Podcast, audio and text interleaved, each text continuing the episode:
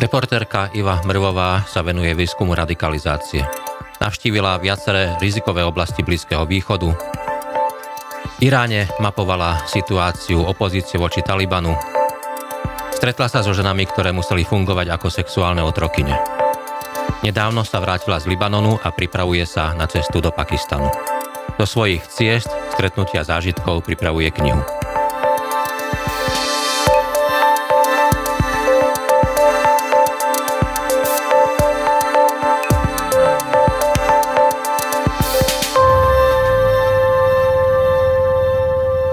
Iva, vítajte u nás v našom štúdiu. Ďakujem za pozvanie. A ten bohatý úvod. Mohol by byť ešte bohatší, pretože keby som tu vymenoval, chcel vymenovať všetky vaše cesty a, a zážitky a stretnutia, tak to, to by sme sa potom nedostali ani k, rozhovoru. E, začneme vašou poslednou cestou, Libanon. Pre, u nás, pre bežného smrteľníka, je to, je to menej neznáma krajina, exotická. Sú krajiny z tej lokality oblasti, o ktorej sa hovorí a píše viac. Libanon je predsa len dosť neznámy. Prečo práve Libanon a čo tam? Jasné. No Libanon to bol vlastne prvýkrát pre mňa. Je to krásna krajina. Keby tam nebolo toľko no, um, sociálnych nerovností a akože tam ťažký život, je tam strašne veľa palestínskych utečencov už dlho. Teraz je tam samozrejme aj z tej susednej Sýrie no, príval ďalších ľudí, však Sýria je vlastne už 11. rokom v rozpade, hej, pod občanskou vojnou a, a tak ďalej. Čiže, ale súčasne človek tam vidí tú krajinu, kde sa dá, že jeden deň aj lyžovať, aj plávať v mori. Um, a ste lyžovali, a ste plávali? Ja som plávala, ja som teraz skôr ten no, uh, morskejší typ, ale to bolo iba že chvíľu, lebo tam je čo vidieť a sú tam ľudia, s ktorými sa túžite rozprávať. Moja práca teda je, mňa fascinuje sa rozprávať s rôznymi ľuďmi a nevadí mi asi ani keď to sú že také nebezpečnejšie typy. Samozrejme, ak to nejde ano, ano. o nejaké veľmi, veľmi riziko aj pre mňa samú, ale um, v Libanone tam sa dlho hovorí, nejak posledné dva roky, že tam bude vojna. A ja vidíme, že tí ľudia naozaj utekajú, či to sírčania, libanonci alebo palestínčania a utekajú vlastne k nám. Čiže mňa zaujíma, že s čím tí ľudia prichádzajú a prečo vlastne utekajú, čo sa im doma, no, aký život vlastne vedú v tej malej krajine. Ak by ste mali porovnať mieru rizika nebezpečenstva v Libanone s krajinami, ktoré ste predtým navštívili, e, ako by to vyznelo to porovnanie? Je to, patrila táto vaša cesta medzi tie najnebezpečnejšie alebo menej nebezpečné? To bola taká dovolenka. Akože, hľadiska rizika, áno? Hej, slova zmysla, uh-huh. že to bolo veľmi príjemné, mne sa tam veľmi páčilo, také tie údesy a teraz tam obmýva to more a sa tam rozprávate s ľuďmi, ktorí sú veľmi zaujímaví pri nejakej, ja milujem teda šišu, vodnicu, tak sme tam fajčili do večera, do noci a sa rozprávali o situácii v regióne vlastne. Mňa baví dlhodobo skúmať uh, blízkovýchodný región. Vôbec nehovorím, že mu rozumiem, je to ohromne dynamická oblasť sveta. Mm. A pre mňa asi bolo no, že najrizikovejšie Iraky, Sýrie a asi aj Irán. Že Libanon je naozaj v čom si také menšie ihrisko, kde sa to všetko stretáva, ale súčasne tam je stále oni sa pokúšajú nejaký typ turizmu, čo v Iraku hmm. nevidíme, v Syrii už vôbec nie, tak krajina má vlastné problémy, čiže pre turistov to nie je úplne ideálna zóna, alebo teda priestor. Ale Libanon má čo ponúknuť, aby som veľmi chcela, aby sa z toho, čo ich, akože jednak strašne ohromná inflácia, príval naozaj ľudí, ktorí sú zavretí v táboroch utečenských a plus tie ich akože klasický konflikt šítsko-sunnický tam eskaluje. Čiže je tam viacero tých ohnízk, vláda Hizbaláhu a podobne. Čiže ja verím, že tá krajina to ustojí, súčasne no vyzerá to všelijako.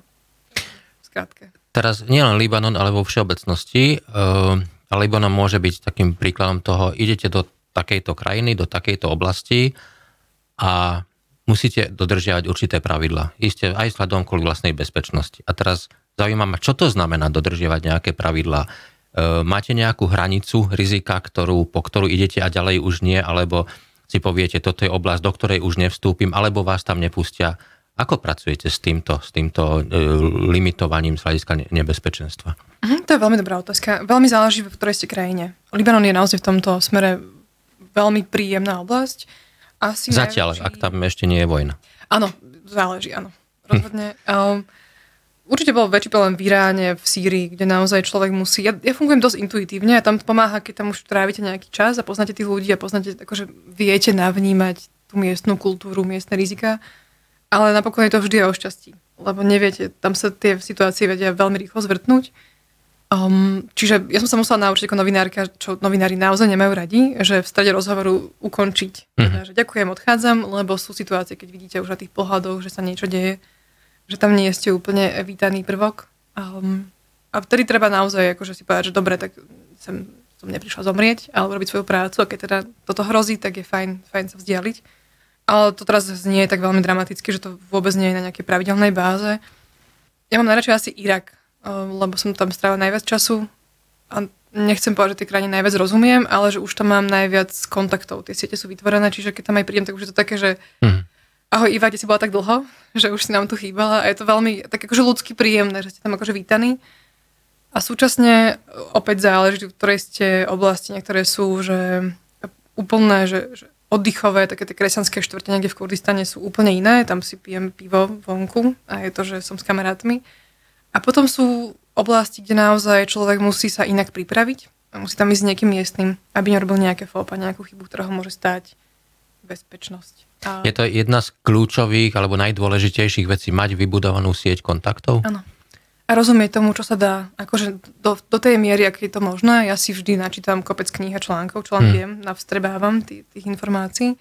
Súčasne um, aj tak asi empaticky k tomu pristupovať, že že vedieť vnímať to okolie, že v akom ste ohrození, či vás tí ľudia aj ako ženu, hej, že to je tiež dôležitá premena, či vás vnímajú ako riziko, či vám pohrdajú, či vás podceňujú. Mne vôbec nevadí, keď ma podceňujú. Mne to akože nerobí zle na ego. Je to práve, že lepšie, ako keď som tam, že tam prídem a teraz mením tú atmosféru, hej, že mne to proste vadí. Ja som tam prišla spoznať tých ľudí, pochopiť, v čom žijú a nie, že že ju akože kvázi, ja použijem slovo, že kontaminujem. Mm. Že teraz sa sú nejak na mňa a sa nejak inak správajú, že nie, ja som akože uh, novinárka, akademička, dajme tomu, že... To podceňovanie, pretože ste žena? Áno. Mhm. Akože v moslimských krajinách arabských je to... Tam je to zaujímavé sledovať, že na, na jednej strane vás berú ako, ako vlastné miestne ženy a na druhej strane ja som extrémne biela, teda, že je zjavné, že nie som asi úplne z predmestia Mosulu, ale um, je to taký, akože, také spektrum reakcií. Na jednej strane vám, vám dvoria, na druhej strane vám pohrdajú, potom súčasne vás, akože ste pre nich nejaký fascinujúci prvok. Ja som zažila situácie mnoho, keď som bola, že prvý biely človek, ktorého videli. A to naozaj na vás takto potom pozerajú. Mm. A je to taký, že ste taký televízor pre nich. Mm. Ale je to veľmi pekné, že oni akože sú mnohokrát veľmi radi, že niekto reálne ich prišiel. A to je asi dôležité, že počúvať. Ja veľmi rada s nimi trávim čas a, a počúvam. Hrozilo vám niekedy niekde v týchto oblastiach nebezpečenstvo len preto, že ste žena? Áno. Áno, ja som teraz, som sa k tomu dokopala už konečne po tých troch rokoch. Som konečne napísala ten text, čo som ho neuverejnila, ale že taký, je taký možno vlastný nejaký ventil. Um, hej, že zažila som nepríjemnosť. Asi, že sexuálne násilie, ktoré bolo nedokonané, ale že vyslovene to bolo, že mhm. pokus o znásilnenie a ja som to tak akože nejako vytesňovala veľmi praktickým spôsobom a potom už bolo, som si povedala, že stačí. Um, akože iste, hej, teraz to vyznieva, ako keby som tu rozprávala o nejakom počasí. Je to zaťažujúce, ale človek s tým musí rátať pri takej práci a ja som na tým dlho uvažovala predtým, aj som sa rozprávala s kolegyňami nie slovenskými, teda aj so slovenskými, ale aj s Európánkami a Američankami, ako s tým vlastne vedia fungovať s týmto rizikom. Ale suma sumárom, mne sa akože zdá, teraz poviem tak na rovinu, že je benefit byť ženou v tomto pracovnom prostredí, lebo pre nich v ich očiach ste o mnoho menšie bezpečnostné riziko. Aha. Tým pádom vás pustia, mm-hmm. aj vás prevádzajú. Ja som prichytila, to bolo akože, máme niekde fotky k tomu, že som sa zrazu ocitla niekde, kde ma sprevádzala časť armády, akože na moju ochranu. A ja, že ja vás ale tu nepotrebujem všetkých. A hlavne, keď niekam ideme, teraz ja sa zlaknú, že prichádzajú nejakí vojaci. Oni išli akože so mnou, aby ma ochraňovali, ale bolo toľko, že ja som už, že tí miestni sa ma báli, že keď mm-hmm. sem ide nejaká, neviem, BBC alebo nejaká britská kráľovna, ja, že dobre, že časť, choďte preč, že ja potrebujem s tým mm. navezať kontakt a nie ich tu vystresovať na smrť, hej, že ideme, no, ideme tu niečo teda robiť škaredé. Čiže um, áno, žena s tým musí rátať. Mm. A opäť asi je fajn, že ja neviem, ako fungujú úplne moji kolegovia, ale ja už sa snažím čítať z tých reakcií, že jednak máte toho respondenta, s ktorým sa rozprávate, ale súčasne nemôžete nikdy vypnúť tú kontrolku, ktorá je, že sústavne skenujete okolie, ktoré... Čiže neustále musíte byť v strehu a sledovať, čo sa tak. deje. A je to vyčerpávajúce, uh-huh. ale treba to. Ešte sa vrátim tým kontaktom, lebo iné je, keď už máte vybudované základné kontakty a potom už na to sa nabaluje nejaká sieť ďalších, ale ako sa začína budovanie takýchto kontaktov v takýchto rizikových krajinách, v neznámych končinách? Ako ste s tým začínali? Ono to akože znie tak dramaticky, ale je to vlastne jednoduché. V časti sociálnych sietí sú na že skupiny na Facebooku, ktoré sú, že um, niečo po anglicky, že nájdi svojho fixera a fixer je vlastne uh-huh. miestný sprievodca. A keď idete do Libanonu, tak si hráte Libanončana, v Iraku Iračana, akože niekoho miestneho a tam ešte treba trošku nuancovať um, aby ste trafili aj vierovýznanie, ktoré tu ľudia majú. Že je ideálne, keď tak akože spliniete a on pozná, pozná ten, tú oblasť, do ktorej vás vlastne vedie. A opäť, hej, že keď je to, že muž alebo žena, tak je fajn akože v každom prípade si ho overiť, mm, či je to profesionál, či mu môžete dôverovať, lebo sa naozaj spoločne vyberáte do... Hmm. A je to nevyhnutnosť mať takéhoto sprievodcu?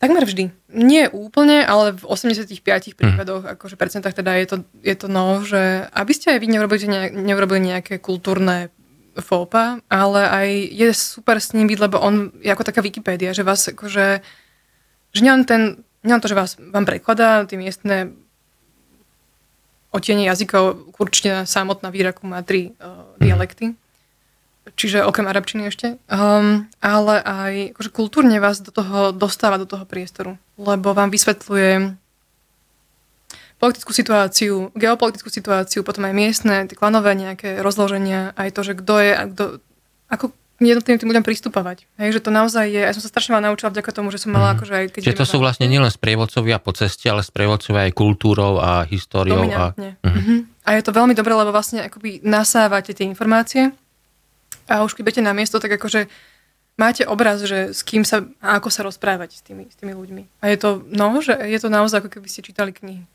No a teraz, teraz uh, je tá moja základná zásadná otázka.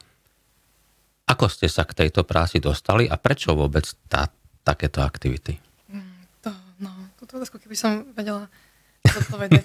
uh, ona sa javí tak ako, že, no, že základná, ale ja som bola vždy, že zvedavá Um, a mňa tak fascinovalo spoznávať, že čo človeka vlastne motivuje tým jednotlivým úkonom v živote a vôbec ako vedie ten svoj život a teda nejak mi z toho vyplnulo, že politika a náboženstvo sú také dva silné, uh, také dve silné motivácie, ktoré nás nejako vedú. A to náboženstvo ma tak začalo zaujímať. A potom sa to tak akože kreovalo, že vlastne aj ten náš strach na Slovensku z toho islamu. Ja som spokojná, ja som teda ukotvená v kresťanstve, a ja nemám nejaký akože enormný strach z iných náboženstiev, asi kvôli tomu, že mne toto moje vyhovuje a som... A pre mňa akože obdarovanie, keď som s inými mm. ľuďmi, ktorí sa vieme normálne rozprávať a spolu objavovať to, ako, ako na veci nazeráme. A potom taká nejaká tá novinárska, teraz sa poviem, že povinnosť, ale že dobre, tak mňa to baví, ne, nemám akože až taký strach do tých krajín cestovať a možno by bolo fajn, keby niekto na Slovensku o tom písal, aby to prinášal, akože že vyslovene, že informácie o islame, ako sa tá viera žije, aj ten región, ktorý je taký bujarý, náročný, občas veľmi, veľmi náročný, akože Blízky východ. Um, a trošku v tom aj nuancovať, lebo my sme sa tak akož vyostrili potom v 2016 2015, keď začala tá kríza. Um, a k nám chodili ľudia do Európy a teraz, hej, sa tu udiali veci na našej politickej scéne. A že vlastne ako, tým, ako s tým pracovať. No keď máme že extrémny strach, tak akože sa nám zle myslí. Potom začneme robiť také tie hysterické, hysterické reakcie. A ja som veľmi chcela, že nejako trošku prispieť, aby sme nad tým uvažovali um, tak aj preventívne a možno v nejakých nuancách, že, že kto k nám ide a čo ten človek zažil a či s ním vieme nejako kultúrne spolužiť. A to je veľmi náročná téma, samozrejme. Uh, vy na týchto svojich cestách zažívate nielen tie osobné vaše príbehy, nebezpečenstva, rizika a tak ďalej, ale vlastne neustále počúvate príbehy, ktoré mnohokrát sú veľmi, veľmi temné, ťažké príbehy. Ehm, ja som predčasom čítal jeden váš text alebo reportáž zo stretnutia so ženami, ktoré museli fungovať ako sexuálne otrokyne a bola to veľmi ťažká, ťažká reportáž. Aj na prečítanie, nie ešte na stretnutie s tými ženami. Ehm, čo to robí s vami ako osobou? Teraz dávam bokom, že ste reporterka, je to vlastne aj vaša práca ale s vami, s vašou hlavou, s vašim srdcom, s vašim vnímaním, s vašim prežívaním, to opakované stretnutie s týmito príbehmi. Vrátite sa do Bratislavy a teraz čo? Dopadá to na vás? Viete sa odstrihnúť? Uh-huh. Hej, tá zrážka s realitou občas boli, ale už menej. Um, uh-huh. A človek si musí zvyknúť, keď tú prácu chce robiť. Jasné, keď jeden deň počúvate... Um, no sú to temné niektoré tie, tie tie príbehy a súčasne v tom vidíte ale súčas- naozaj aj tú nechcem, neviem, že lásku k životu, že tu ľudia napriek tomu, čo zažili, tak akože vidieť na nich, že chcú žiť ďalej. A mňa to veľmi baví, obohacuje a mám rada, keď s takýmito ľuďmi môžem byť a sa s nimi rozprávať. Um, ale isté, že na človeka to sadá. Aj takéto, mm. akože... Neviem si predstaviť robiť túto prácu bez toho, aby som mala empatiu a nejak sa s tým človekom napojila. A opäť, uh, aj s tým treba sa naučiť pracovať. Ja nehovorím, že to už viem. Učím sa to, že, že aj keď ste s človekom typu žena, ktorá bola sexuálne držaná ako otrokyňa, dajme tomu dva roky, čo naozaj je že extrém, a potom s iným, ktorý to robil tým ženám, tak mm. sa inak napájate. Vždy sa musíte, lebo musíte pochopiť tu jeho Mňa to zaujíma, hej, že čo ho k tomu motivovalo, o čo sa opieral, či to je domáce prostredie, iste, tých faktorov je viacero. Nakoľko tam zohráva, to je moja dominantná otázka, že nakoľko tam zohráva úlohu práve faktor viera, alebo náboženstvo a prežívanie, ako to ten človek prežíva, že, to toho, že k tomu toho to viedlo. Um, a potom tá moja nejaká psychohygiena je naozaj, ja veľa behávam. Ja by som mohla byť ultramaratónec asi. A viera rozhodne to potom tak viem akože sa od toho oddeliť. A, a potom to písanie je veľmi také terapeutické, že to vlastne napíšem a tým pádom to viem trošku mm-hmm. od seba dostať ďalej. Ale je to myslím, že misia, že keby som nemala to ako poslanie, tak ma porazí veľmi v krátkej chvíli. Čiže vnímate to aj ako, ako poslanie? Ja by som tú prácu bez toho nemohla robiť. A čo vás tieto stretnutia naučili? Extrémne veľa. Um, to tak sa tak akože javí, že ja tak chodím po svete a vidím len akože skazu. Vôbec nie. Ja, ja mám práve že väčší problém, keď sa vrátim do Európy, lebo keď som tam s tými mojimi Arabmi, moslimami um, a vidím, aký majú ťažký život a potom ako majú tú svoju svadbu, kde sa stretne 500 členov, nepreháňam, proste fakt, že veľká mm. svadba a všetci tancujú a jedia. A je to taká radosť čistá, tak ja som taká, že wow, prídem naspäť.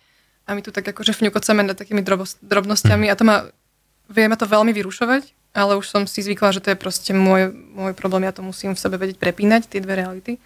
A nebyť zlá, alebo protivná, keď som niekde na káve naozaj s kamarátmi a oni akože mi rozprávajú tie svoje problémy a nehovoriť, že jejda, hej, že to, toto fakt, tak sa musím tak upokojiť. Nevedela som to, teraz to už viem, lebo už tých skúseností je viac, um, ale o mnoho viac potrebujem ticho.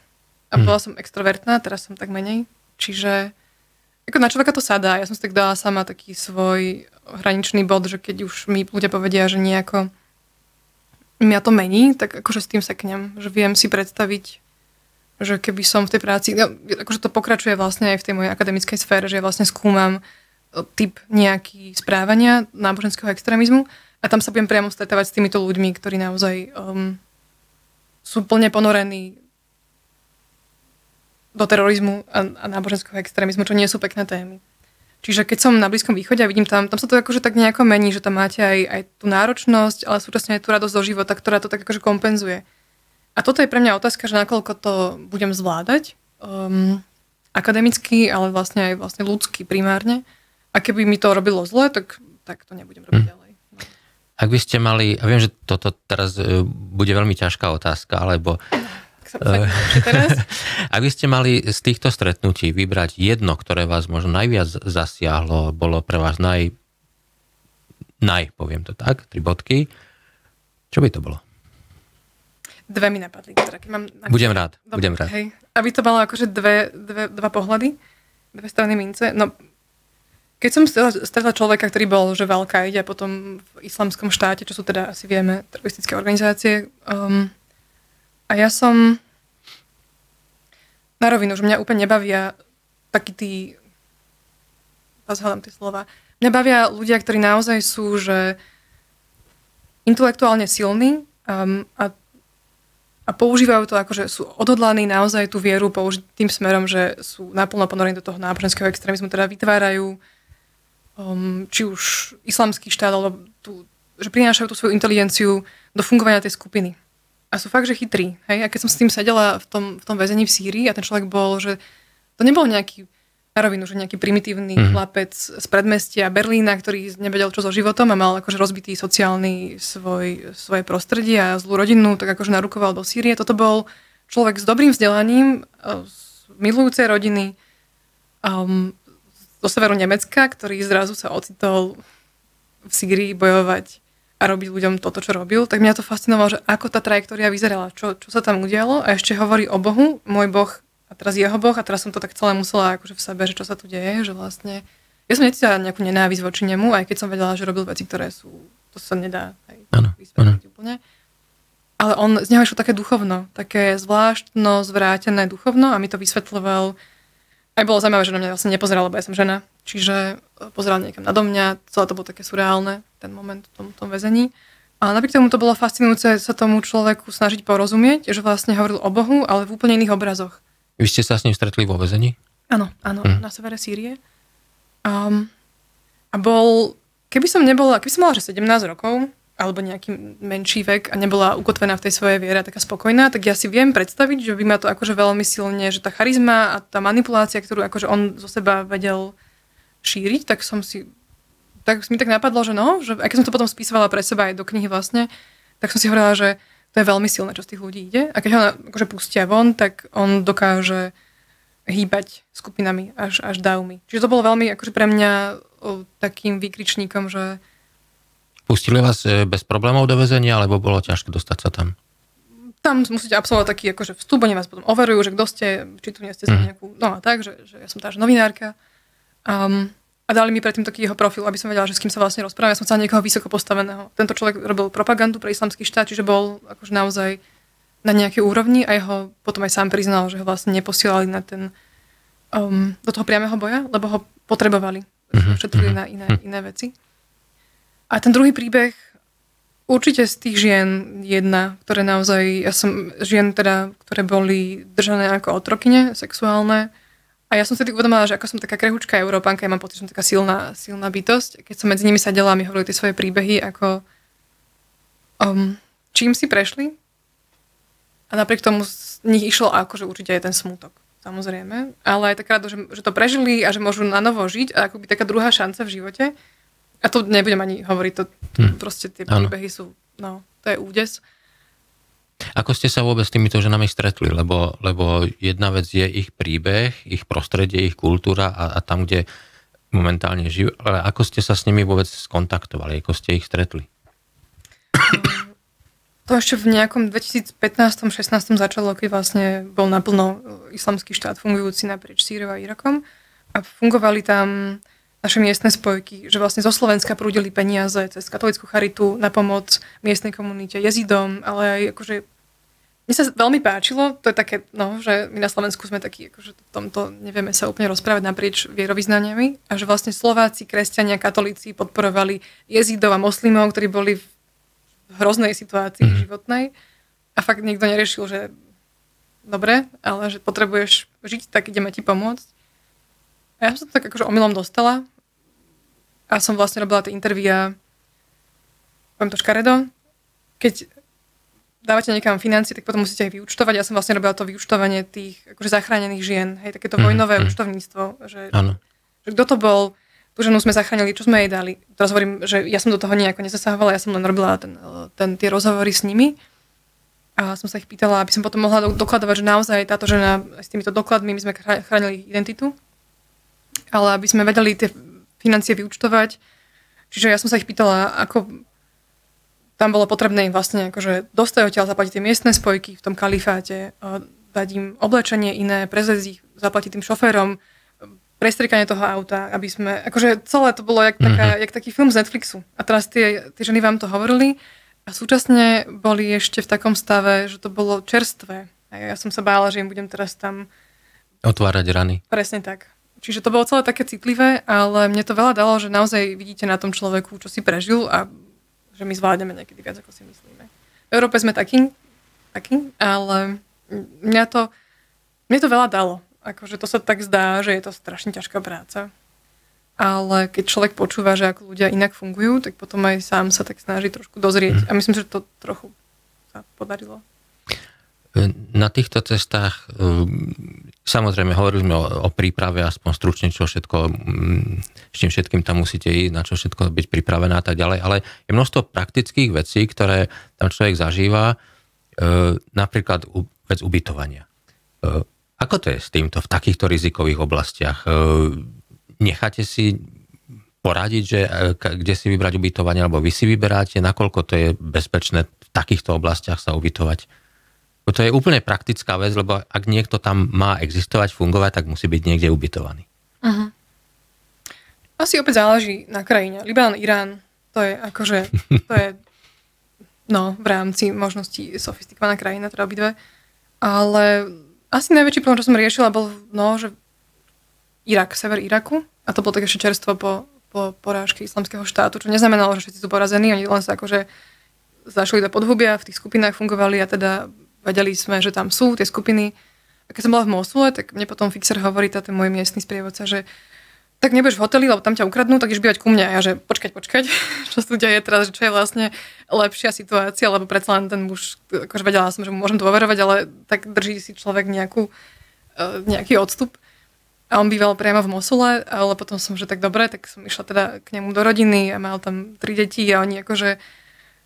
Ale paradoxne, akože ja som sa bála ich súčasne, ale ja som bola pre nich riziko, lebo hej, vy spolupracujete s bielým človekom a mhm. tamto okolie ma videlo každý deň, hoci som mala teda zakrytú hlavu a to postkalifátne, hej, vy máte 2-3 roky, keď vám hovoria, že bielých ľudí proste západných, no nechceme. A ja som tam teraz pobehovala a ešte žena, čiže bolo to aj pre nich rizikové, ale my doteraz máme tak krásny vzťah, aj tie decka proste mi posielajú fotku, že už také sú veľké a už opäť, hej, že kedy príde tá biela žena. Takže je to risk, súčasne mm, do hotela sa nevždy dá ísť a tam by som nešla. Lebo vy ste mm-hmm. predsa len akože... Už teraz neviem, už sa to predsa len zlepšuje, ako ten čas e, plinie, ale mm, tak tam sa unášali bieli ľudia. A sa nejaké výkupné by to nebolo zle. A súčasne, keď ano. ste žena, tak máte aj také, no dobre, poskytujete nejaký typ benefitov, to sa hrozne hovorí, ale že výhodou ženy je, že by vás nezabili, ale by si vás nechali. A ja to je utecha teda. To, je to, no. Áno. Tak je to taká téma, ja sa ospravedlňujem. Súčasne ja som tedy vlastne nemala... Ale uniesť, e, pardon, že sa, sa tak spýtam, ale uniesť e, ženu je, je to lukra, lukratívne pre nich? Áno. Pre niektoré skupiny určite áno. Či už mhm. akože nejaký o, po slovensky, že môžete tým si vypýtať teda výkupné, či už od e, vlády, alebo to, to ma tak tedy pobavilo, že moja vláda by a tak, um, alebo od redakcie. A ja som vlastne fungovala mimo redakcie, čo bolo tiež výborné, čiže človek hľadá, hej, že, že ako, um, ako tam, a že sa neoplatí robiť nejaké veľké chyby, ale hovorím, že to sa deje môže v Iraku a v Sýrii a ostatné krajiny sú, že je fajn, keď vás tie miestne úrady vedia a že ste, priznávam sa, že som novinárka, idem tam robiť nejaký výskum, Niekedy máte niekoho za petami, že vás sleduje. Irán je v tomto špecifický, že proste keby som bola Britka alebo Američanka, tak do Iránu neidem. Že ja som mm. v tomto je výborné. Že aj od toho závisí, odkiaľ človek mm-hmm. prichádza. E, ak spomíname Irán, aspoň stručne, vy ste tam mapovali, aspoň tak som sa dočítal, e, situáciu proti talibanskej opozícii. Aká je situácia takýchto skupín, ktoré nesúhlasia s Talibanom, sú odhodlení možno aj bojovať? Aká je ich situácia? Náročná, veď vidíme, že vlastne oni sa snažia ten Taliban vytlačiť. Um, dostávajú financie už ani nie od Spojených štátov, ale od Ruska, čo je momentálne do toho došla teda vojna. Ano. Ruská agresia, čiže Ruska má inde teraz záujmy a musí sanovať iný, iný svoj agresívny uh, priestor, alebo teda konflikt.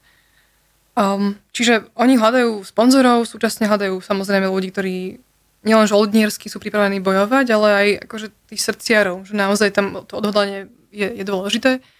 A sú to, no, akože tá opozícia je roztrieštená medzi Tadžikistán, Irán a robia výpady v rámci teda do Afganistanu, ale Taliban to má pod správou, čiže nejaké väčšie, oni dlho čakali, kým vlastne padne sneh z tých mm. vysokých pohorí, aby mohli ten partizánsky boj naplno spustiť, ale Taliban má aj výborné vyzbrojenie, lebo však Američania ho pri odchode no, zásobili.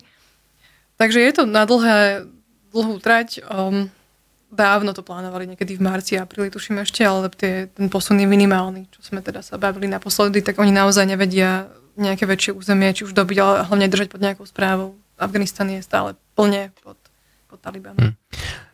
Vaša ďalšia cesta, pokiaľ dobre viem, je Pakistan? Pakistan, Afganistan by som rada. Čo ja tam? som vlastne bola na hranici, ja som nikdy nebola priamo uh-huh. v Afganistane opäť pochopiť, čo sa tam deje, rozumieť. celá tá základná myšlienka, že pochopiť, čo s nami robí náboženstvo, samozrejme to je veľmi zjednodušené, hej, tam sú všetky tie politické podhubia, celá tá reakcia vlastne na globalizáciu, to ako sa, ako sa tribalizujeme a to náboženstvo tam zohráva nejakú veľmi významnú úlohu. A islám má teraz takú svoju, svoje obdobie, kedy má, dajme tomu, že tranzičnú fázu, čiže je v nejakom náročnom rozpoložení a generuje nám aj ľudí, ktorí ho berú náročným spôsobom. A teraz vieme ich, vieme sa s nimi rozprávať, dá sa to, mm. a ako veľké riziko to je a, a vieme ich vrátiť naspäť do, do, do tej našej reality, z tej ich alternatívnej, kde naozaj sú, sú násilní. Čiže toto ma zaujíma, či to je v Afganistane, Pakistane, alebo je to môj obľúbený srdcový Irak a Sýria. No. Celkom na záver, kto sleduje vaše aktivity, vie, že pripravujete knihu, ktorá bude určite veľmi zaujímavá. Už sa usmievate a dvíhate ruky opatrne. Takže v akom štádiu, respektíve, kedy sa môžeme tešiť na vašu knihu? Ja sa priznávam, že ja som Či máme byť dávno... ešte, ešte opatrní s očakávaniami? Ja som taká, že je to prvá kniha, tak človek samozrejme chce, aby že nesklama. Ja som ešte robila, že v zbierku. Ja som teraz prekvapená, že ľudia mi poslali naozaj na tie cesty. Nie je to ľahké tie cesty mm. financovať. No. Takže ja som veľmi vďačná keby som tú knihu, ja už mám vlastne napísanú, len presne ako sa človek v tom akože ponára do toho, tak aj sa mu mení trošku, že sme sa bavili pred tou diskusiou, že ja som trošku dozrela tej téme, čiže mám tendenciu tie texty niektoré prepisovať a ešte s tou mojou uh, perfekcionistickou povahou. Ja som si tak povedala, že ja ju keď budem s ňou ja spokojná, ja verím, že to bude čoskoro, ale nechcem dávať nejaké dátumy, lebo aj z toho, ako mi vlastne ľudia poslali že tá zbierka bola že úžasná, ja som vďaka tomu to mohla vlastne nazbierať ten materiál, tak nechcem sklamať nikoho. A, a súčasne, že je to také môj, taká moja šanca priniesť niečo, čo som vlastne zažila, videla. A to nie je, že moja perspektíva je to o ľuďoch tam, ako ten človek tam žije, čo ho formuje a tak ďalej. Samozrejme je tam prepojenie aj s Európou.